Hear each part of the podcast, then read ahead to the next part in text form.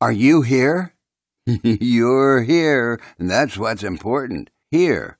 Here at the Paul Leslie Hour, we're honored to once again welcome pianist, composer, and record producer Michael E. Utley, the longtime musical director of Jimmy Buffett's Coral Reefer Band. Mr. Utley first worked with Jimmy Buffett in January of 1973 for the album A White Sport Coat and a Pink Crustacean, and continued collaborating on stage and in the studio until Buffett's sad passing. This interview took place November 30th, 2023. Kindly support us, if you would, please, by liking the Paul Leslie Hour on Facebook and subscribing to the Paul Leslie Hour on YouTube channel. We thank you. Please share this interview if you like it. And with that, let's listen together. How are you? I'm well. How are you, sir? Well, okay. Yeah, yeah. Just day to day. It's uh it's quite a time, isn't it? Yes, it is. It's uh um you know, uh, he touched a lot of people's lives, to say the least. Right. Yeah. Absolutely. Absolutely. I'm hoping that you can tell also a couple of words about the late Fingers Taylor. He's such a I would- I huge part. Happy to. Yeah. What's your most vivid memories of the Harpoon Man? Uh, exactly that. He was a blues man and he lived it. Uh, he he he. Uh, let me tell you a story. Uh, I, I was uh, sitting in with Jimmy um, because I was working with Kris Kristofferson and Rita Coolidge at the time, and Jimmy. They were doing a West Coast tour. It was one of the broken leg tours. Jimmy had the broken leg. Anyway, fingers and we played Bellingham, Washington. So we decided to take the train down to Portland. So, but the train left at 4 a.m. So we stayed up for that departure. And um, we got on the train and, uh, you know, just, uh, just kept on plugging away, you know, and uh, got into Portland about 10 in the morning. And John Lee Hooker was checking into the hotel. Fingers went up to John Lee and his his lady friend, and he went up to he said, John Lee, Fingers Taylor, you know. He ended up being with John Lee until we went on stage at eight o'clock that night at the Paramount Theater. So you can imagine what kind of shape uh, Fingers was in, but he played great. He was always on, and you know, but he was definitely a blues man. He was a kind, kind soul. Definitely a, a, a real loss to to lose such a of interesting person and a phenomenal musician. Exactly. Mr. Utley, you have lived quite an inc- an incredible life. If you you know uh, the past couple of days, I've interviewed you now. This is the third time one on one, and then the, that one time with Mr. Robert Greenidge years ago in in Key West. And it, you know, has there been anything that has surprised you about living life as Michael Utley? Uh, I never expected it to be when I started this. I was uh, uh, eh, just out of college. I was going to be a, I was uh, going to be a doctor and a pre med major, and things happened that uh, I was able to do some sessions or, uh, during a, a spring break and. Fell, yeah, I mean, I was always in love with music, but never w- was going to do it professionally. And uh, I uh, decided that um, uh, that I'll, if I could just make a living, even even even if it was just playing honky tonks, Hmm. that would I, I would really love to be able to do that. I, I need to give it a shot. And luckily, though, uh, uh, and fortunately, that didn't happen that way. I immediately got a job as a um, session player. I did sessions in Memphis for about uh, six months and ended up going to Miami to be a session player for Atlantic Records in a group called the Dixie Flyers, and um, we, uh, I mean, we, I mean, this is six months out of college. I was playing with Aretha Franklin, Jerry Jeff Walker, Brook Benton, Lulu, Sam and Dave. Uh, let's see, uh, Carmen McRae. Uh, um, let's think who else. Um, there was um, well, there was other, there were other acts, but I can't remember exactly who all. Arthur Conley, hmm. R and B, an R and B legend there. Um, um, but mainly R and B uh, acts, and um, and I got to be around some really fine record producers: Jerry Wexler, Tom Dowd, Arif Mardin. Oh, Buddy Guy and Junior Wells. I forgot about that. Buddy Guy, the blues man who uh, fingers took took took uh, talking about fingers again took it we played uh, a place in chicago and came back in town and went to he had just opened his buddy guy had just opened his place called the legends and saw uh, derek trucks there for the first time which was great he was new on the scene and he was amazing and uh, but yeah I, I i i couldn't have even thought about that because all I wanted to do was just play music. And if I could be a session player, that that would be great. It making a living playing music. And but what happened is that I was able to expand a little bit and um, start producing and arranging and doing other things in in music. And uh, yeah, I, I I wouldn't have. I never thought it would have been like it has been. Well, the very final Jimmy Buffett record, Equal Strain on All Parts, I think there's a, an interesting little connection the way the b- album begins and the way it ends.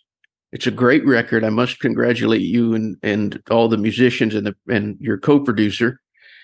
But the album starts with Bourbon Street, New Orleans. Exactly. Close to home. And then it ends in an exotic locale, Mozambique, the Bob Dylan song. Right. It's kind of a, a, a cool metaphor. Well, it is, but we didn't plan that at all. Just like we didn't plan Volcano when it happened. You know, uh, that wasn't even written when we did that record.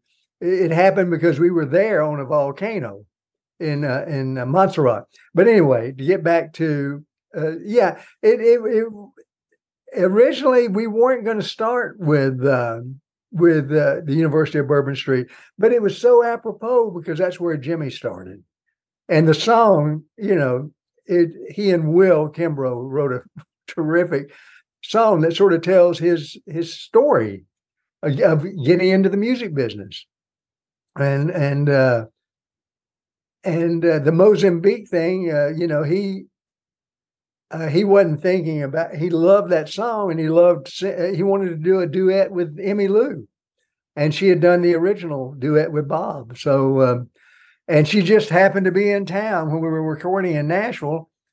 Uh, she was actually headed to um, a Dolly Parton session, the the new rock and roll album that hmm. Dolly Parton did. She was going to be singing backgrounds on it. She says, "Well, I'll come by the studio." So it was like nine thirty in the morning. Um, and I'll yeah, let's do it. And they did a tremendous job. Absolutely, and it, yeah. it looked looked like the studio was cold. I mean, it was. Everybody's wearing coats. yeah, it was cold in Nashville in January. Yeah, yeah.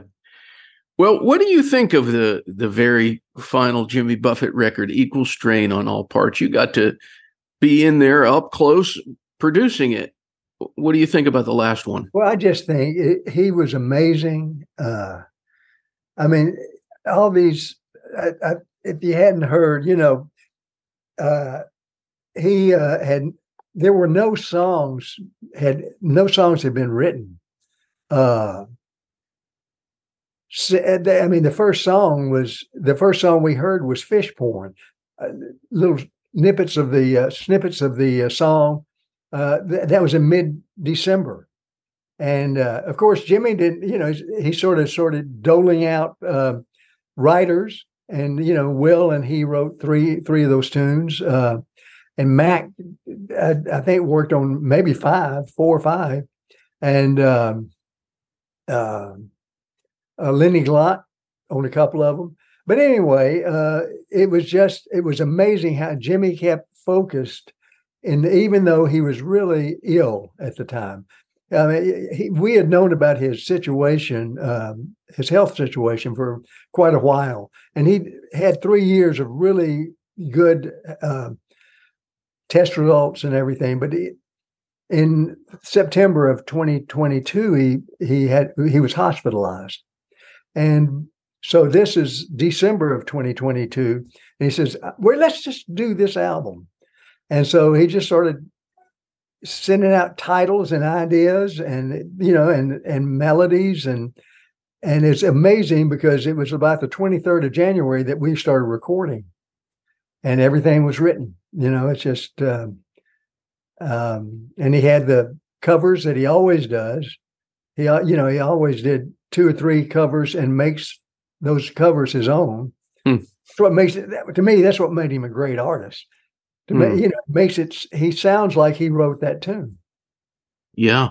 yeah and um, so um, yeah That is a a very good point. I mean, there's some songs that people are surprised when they find out Jimmy Buffett didn't write Lovely Cruise. He didn't write Banana No. Republic, but he Exactly. really he just nailed them.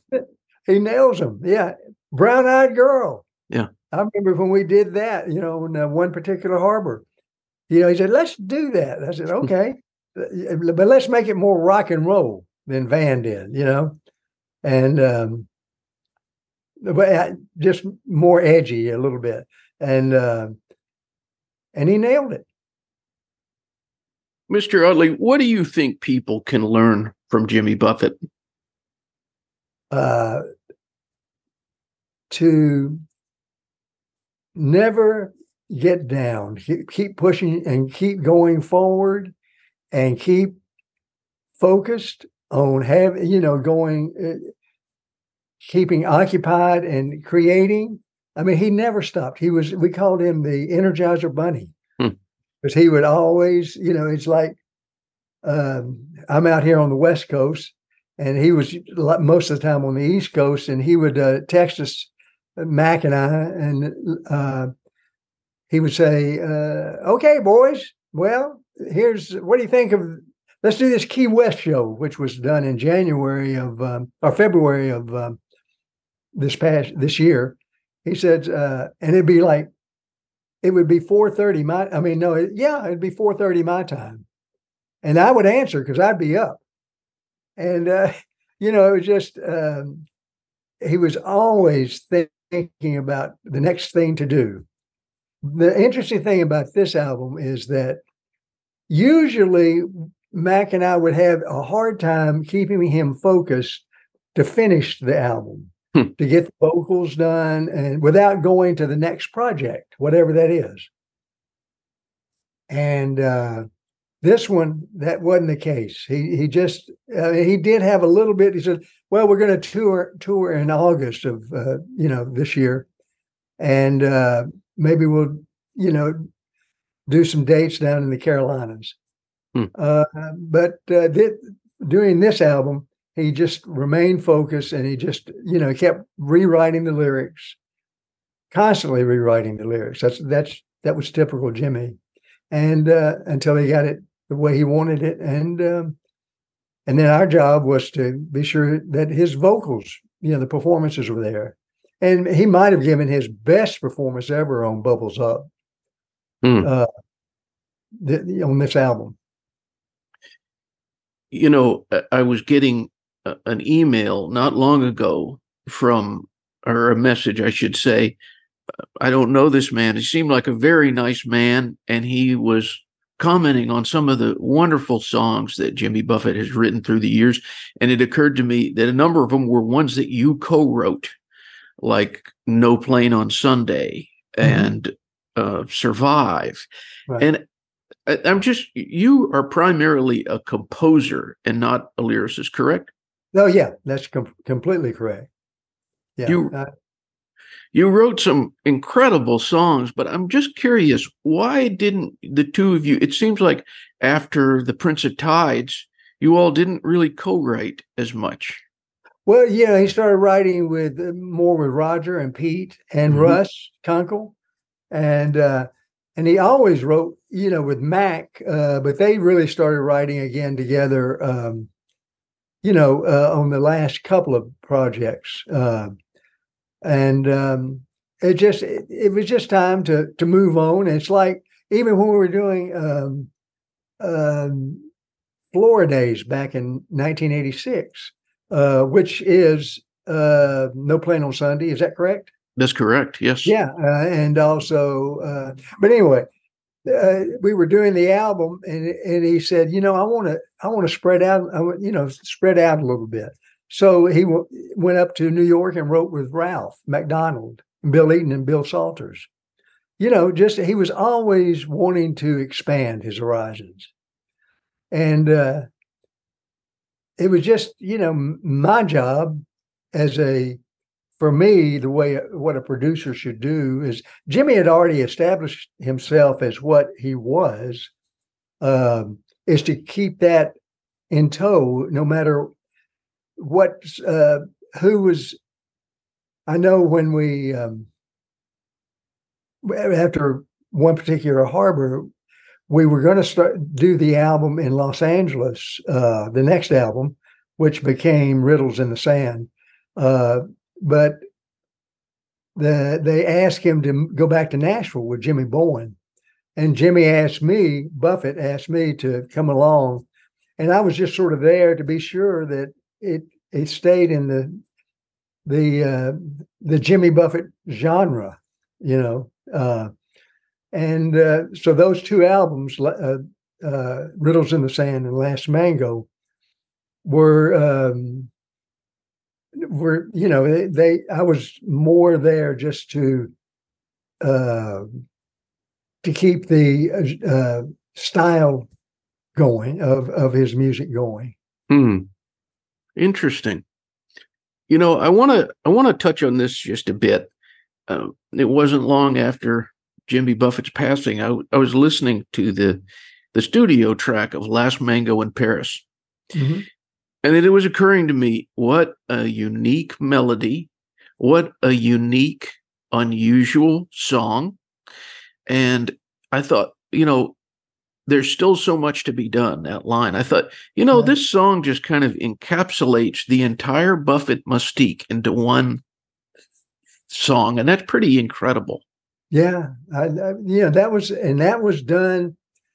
that was started in Key West. Uh, the idea was started in Key West. The uh, uh, but we didn't even write it until we got to Nashville for the session.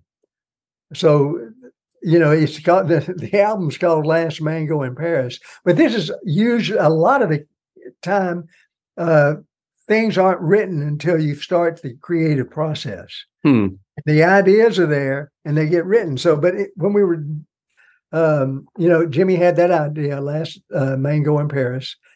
Uh, I got on the plane from Key West to um, Miami because I couldn't get anywhere without going to Miami. Was, and I wrote the melody to the chorus, and then came home and wrote the the the verses.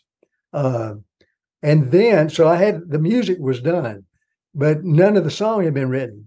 While we're in Nashville, Will Jennings, Marshall Chapman, Jimmy, and myself go over to Will's apartment. He had taken an apartment there in Nashville. And uh, that's when the song was written. And the next day we recorded.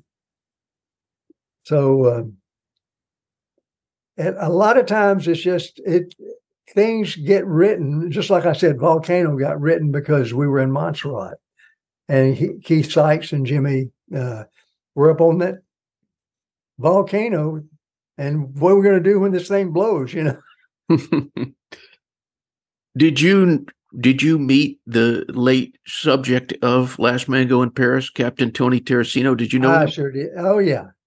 Uh, I remember the last time I saw him, he came to a show in Las Vegas at the MGM Grand, and I looked out in the audience, and he was with a lady. You know, Tony was probably, I don't know what he was when he passed, but uh, I, I, am you know, in, in the travels in the into Key West, I saw him quite a bit. But the last time I saw him, he was with some young woman, uh, and you know, uh, by his side, living the life. And uh, but that's who he was. You know, it's just uh, I think that's why Jimmy and uh, and Captain Tony had such an affinity for each other. They they sort of lived their life the same way. Right. Yeah. I remember every time he would see me in Key West, he would always go, "Hey, where's the crew?" Every yeah. time. yeah. well, speaking of of interesting characters throughout life and continuing, you have ran into some really interesting people. Like, okay, let's just name a few. You got to play the, uh, but and you're from Arkansas, the President Clinton inaugural ball. Right, right. That, uh, you know, rubbing shoulders with people like that. And then, you know, at the one particular harbor sessions, I think, yeah, Jack Nicholson comes into the studio and he, you know, is giving compliments to Earl Klugh, and Earl Klugh is giving compliments to Jack Nicholson. Have you ever found yourself in a state of awe? Well, of course I have. I mean, because you know, I I, I pinch myself because I've been so fortunate. You know, I I try to. Um, I always felt like, especially because we were working, it was you know I just it's not. I try to not goo goo eye uh, over these people, but yeah, yeah. And Harrison was there. He came by. Harrison Ford came by. You know, because these are all friends of Jimmy's, and uh, and um, and you know, but I I got to work with Barbra Streisand. You know, it it it was terrific on on Stars Born, and of course my hero, because as a kid, I told Roy this. Roy Orbison. Mm. Uh, at the in, during the summer at the public pool of where I, in Blytheville, Arkansas, where I grew up, they played Ooby Dooby all the time hmm. on the jukebox, and that was Roy's first Sun record hit. And um, and it's funny when we uh, I got to work with him do, uh, doing a uh, a remake of his greatest hits, and one of those songs was uh, Ooby Dooby. And uh, Roy played the guitar solo. Uh, we were overdubbing, and, uh, and he played his guitar solo. And and he said, you know, the kids in England always said, "Wow, this is amazing." And I said, Roy, it is amazing, you know, because he always thought it was so simple. You know, it's rockabilly solo, but it was just to work with people. Uh, you know, for me to work with Aretha Franklin, hmm.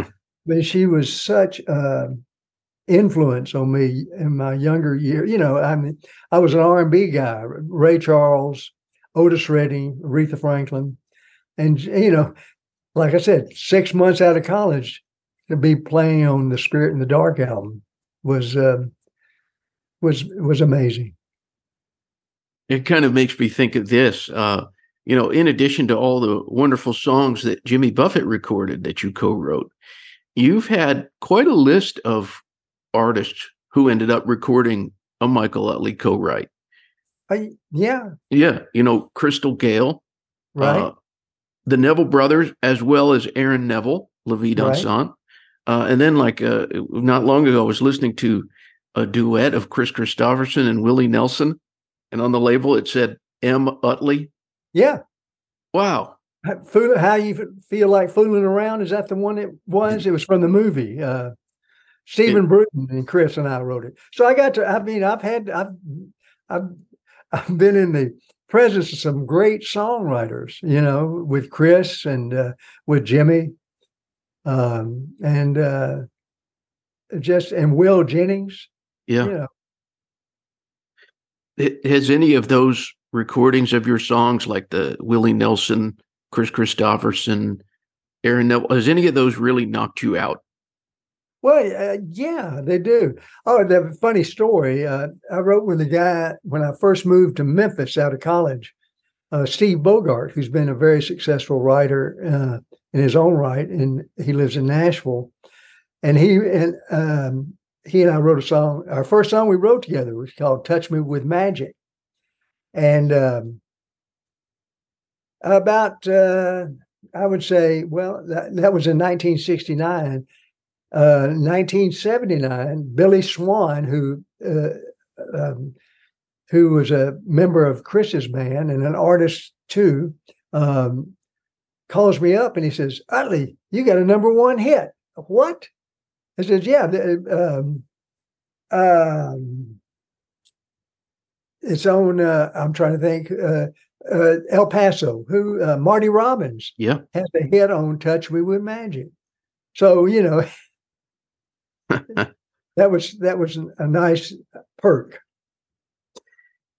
A lot of people over the last couple of years, especially as Jimmy Buffett started to delve into his lesser known songs, they started pointing out, wow, what an underrated songwriter Mr. Buffett was. And, you know, with getting respect from people like Bob Dylan. Uh, and I wanted to kind of touch on this because I believe that Jimmy wasn't only an underrated songwriter, he was an underrated singer as well. Norbert Putnam one time came on here and he was talking about how he said, listen to the vocal on Coast of Marseille, man.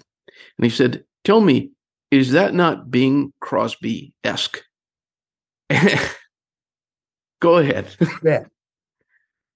Jimmy is a tor- was a torch singer he was he knew how to work a crowd and he loved it and you know uh, all the stuff he did like the, the broadway musical stuff hmm. uh, he loved that you know and uh, he um, but he had a, a, vocal range there was a certain area of his voice that and um, you can hear it in the song uh, pacing the cage and you hear it in um, um, and, and bubbles up. This recent uh, single that he had with Will and uh, of Will and Jimmy Song, um, but uh, to go further with that, we were doing that video of a Las Vegas show where uh, it was a, a DVD mm-hmm.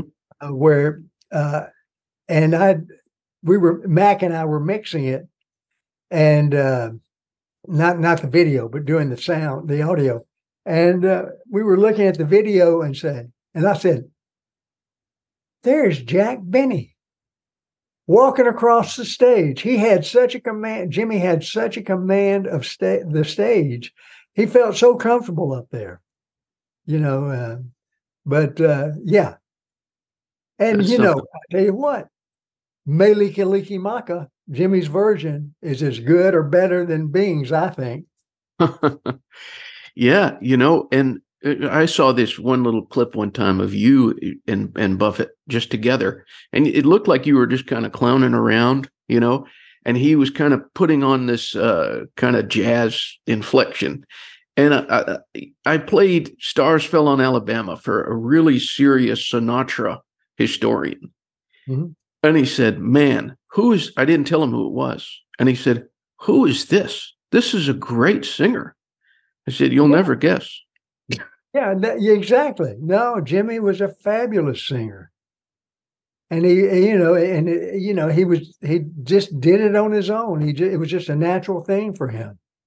Hmm. He had inflection, and he could, you know, he was he he could we when we recorded him, we always tried to get a performance uh, the best we could. You know, we're you know in today's tech with with today's technology, you know, you can do it line by line, you can do it syllable by syllable, but the performance was the key, and particularly with Jimmy. Let, you know, let him go all the way through the song. Let him have some passes, and um, it, it most of the time it just really worked out. The only time it, you know, he, sometimes he'd have to, uh, maybe we'd have to come back in after he uh, lived with the song for a while.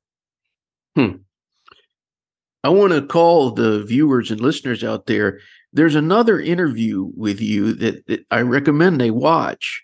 It's on your son and uh, daughter-in-law's show. It's a really interesting interview, and people will get to see you play a little of. It's like a Professor Longhair kind of thing. I think it was. Uh-huh. Uh, check out that interview, folks. But it made me kind of think because you know, like to me on lip service, you were kind of like doing a Professor Longhair kind of sound on that. Oh yeah. Have you ever thought about doing, or could we ever imagine one day a Michael E. Utley solo record? Uh, yeah, but I, I still like doing records with Robert, Robert Greenidge. Yeah.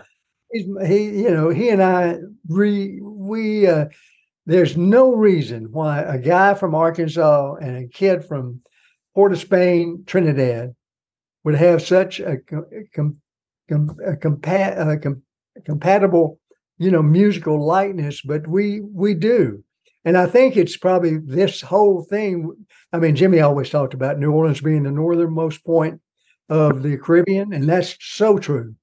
And I, you know, that's I I feel that way too. And and New Orleans was such a big influence on me, even though I was from the Memphis area where, you know, the the whole Stax Booker T, who I, who's uh, you know Booker T Jones, who I was my mentor and and uh, and he's my friend. You know, I got to work with him and, and play on some of his records, but um, uh, but no, New Orleans was you know, and and I got to and while I was in Miami, I got to work with Mac Rebennack, Dr. John, mm-hmm. and um, in fact, we were both on that Buddy Guy record together. I was playing organ or piano, and he was playing if I was playing piano, he'd be playing guitar, and I, if he was playing piano, I'd play organ. And um, so it was, uh, new, yeah. But I, I, I might do it. I don't know. To get back to the question, whether I ever do a solo record, um, I might, but uh, I still really enjoy working with Robert. Well, those Club Trini records are pretty magical. They're they're wonderful and soothing and exciting at the same time to listen to. I saw the news about Little Flock Music uh, bringing Club Trini on board. Do you think there'll be a Club Trini record coming down well, the pipe? Robert, yes, Robert and I talked about doing that. It's just a question of, you know, we're just still sort of getting our, you know, over everything's going to be after the first of the year and uh, you know and robert's always busy uh, in Trinidad in January and February usually. So it would be after that, but we'll we'll be talking. Yeah, I would love to. Yeah. You know that brings up an interesting question. I think about how Little Feat, after Lowell George passed, they continued on. Do you think that the Coral Reefer Band? I mean, you all have six vocalists. Yeah. you, you think you all could con- are likely to keep going? Well, there's Jimmy. That's what his wish. We, you know, when we Mac and I went and saw him right before he, his passing, and uh, he wants it. To, he's always wanted that, but he reiterated that he wants the the band to stay together, and you know, and to, to keep it going. And and so, and like I said, that's that's going to be talked about after the first year. Um, and there, you know, there there'll be some. I'm, I'm not sure what they are, but there's some talk of some things happening with the band. But I mean, actually going out and and you know and and continuing the music and the legacy. Yeah. What are you most proud of? Uh, of you mean musically? Just anything in your life. that I've been. I what am I proud of? That I've got. Well, I'm. I don't know if this is. Well, I've got everyone I ever worked with became really dear friends, and that's uh, you know that because because of egos and uh, that some people it get that it gets in the way of friendships. But I've just been lucky to, and I never expected it. You know that to work with Jimmy 50 years. You know, I, I never expected to work with Rita. I mean, I remember the days I met these people and uh, for such a long time, and for and to work with Kris and Dan Fogelberg, and um, I'm just I'm just thankful that uh, that that the people I got to work with, you know, it's just it, it became more than just making music together. My last question, as we pass, as we part here for now. This is a serious question. I'm I'm being serious here. Okay. Do you and the members of the Coral Reefer Band, the Club Trini, Peter Mayer, do do you all know what this music means to people? Believe it or not, I think I do because mm. I just I was walking our puppy dogs in the neighborhood where I live, and uh, a friend, a neighbor, came up and he had a friend with him, and I could see it on his face how much how much gratitude he had uh, to um, you know what it meant, what Jimmy's music meant to to him, and uh, I used to see it all the time. Uh, it's particularly when we were doing things like meeting in the mind, where we could actually see uh, uh, the people and talk to them. They would say, "You don't know how much it changed my life,". And um, you know, Jimmy taught us have a good time, hmm. enjoy life, enjoy life to the fullest. That's a great place to close. Well, Mr. Utley, cheers to you. I've got my coffee here, but uh, well, Paul, old, nice talking to you again. Always great to talk to you. Yeah. So, how long have you been in uh, Charleston? I know it's been a while. Oh, I've been here now um, a year and a half so yeah. far. Yeah, I love it. I think maybe, um, yeah. But uh, so, are you in downtown? Or are you where are you? I'm uh, maybe ten minutes outside of downtown. Okay, little little quiet area. Okay, nice. It's a great town. Oh, I love it. Yeah, just love it. Yeah. Well, Mr. Utley, I, I hope you have a great evening, a great supper, and uh, until next time. All right. I hope to see you play oh. live music. Just keep living and enjoying life. That's great. All right. Bye bye. Bye bye. We thank you and appreciate you dropping in for the Paul Leslie Hour today. You know, you can help the Paul Leslie Hour in our mission to provide independent media content like this by visiting www.thepaulleslie.com slash support. We truly thank you. This is your announcer speaking. Performance of The Entertainer intro song and Corina Corina outro song, courtesy of John Primorano. Well, that's it for today. So until next time, be safe and be good.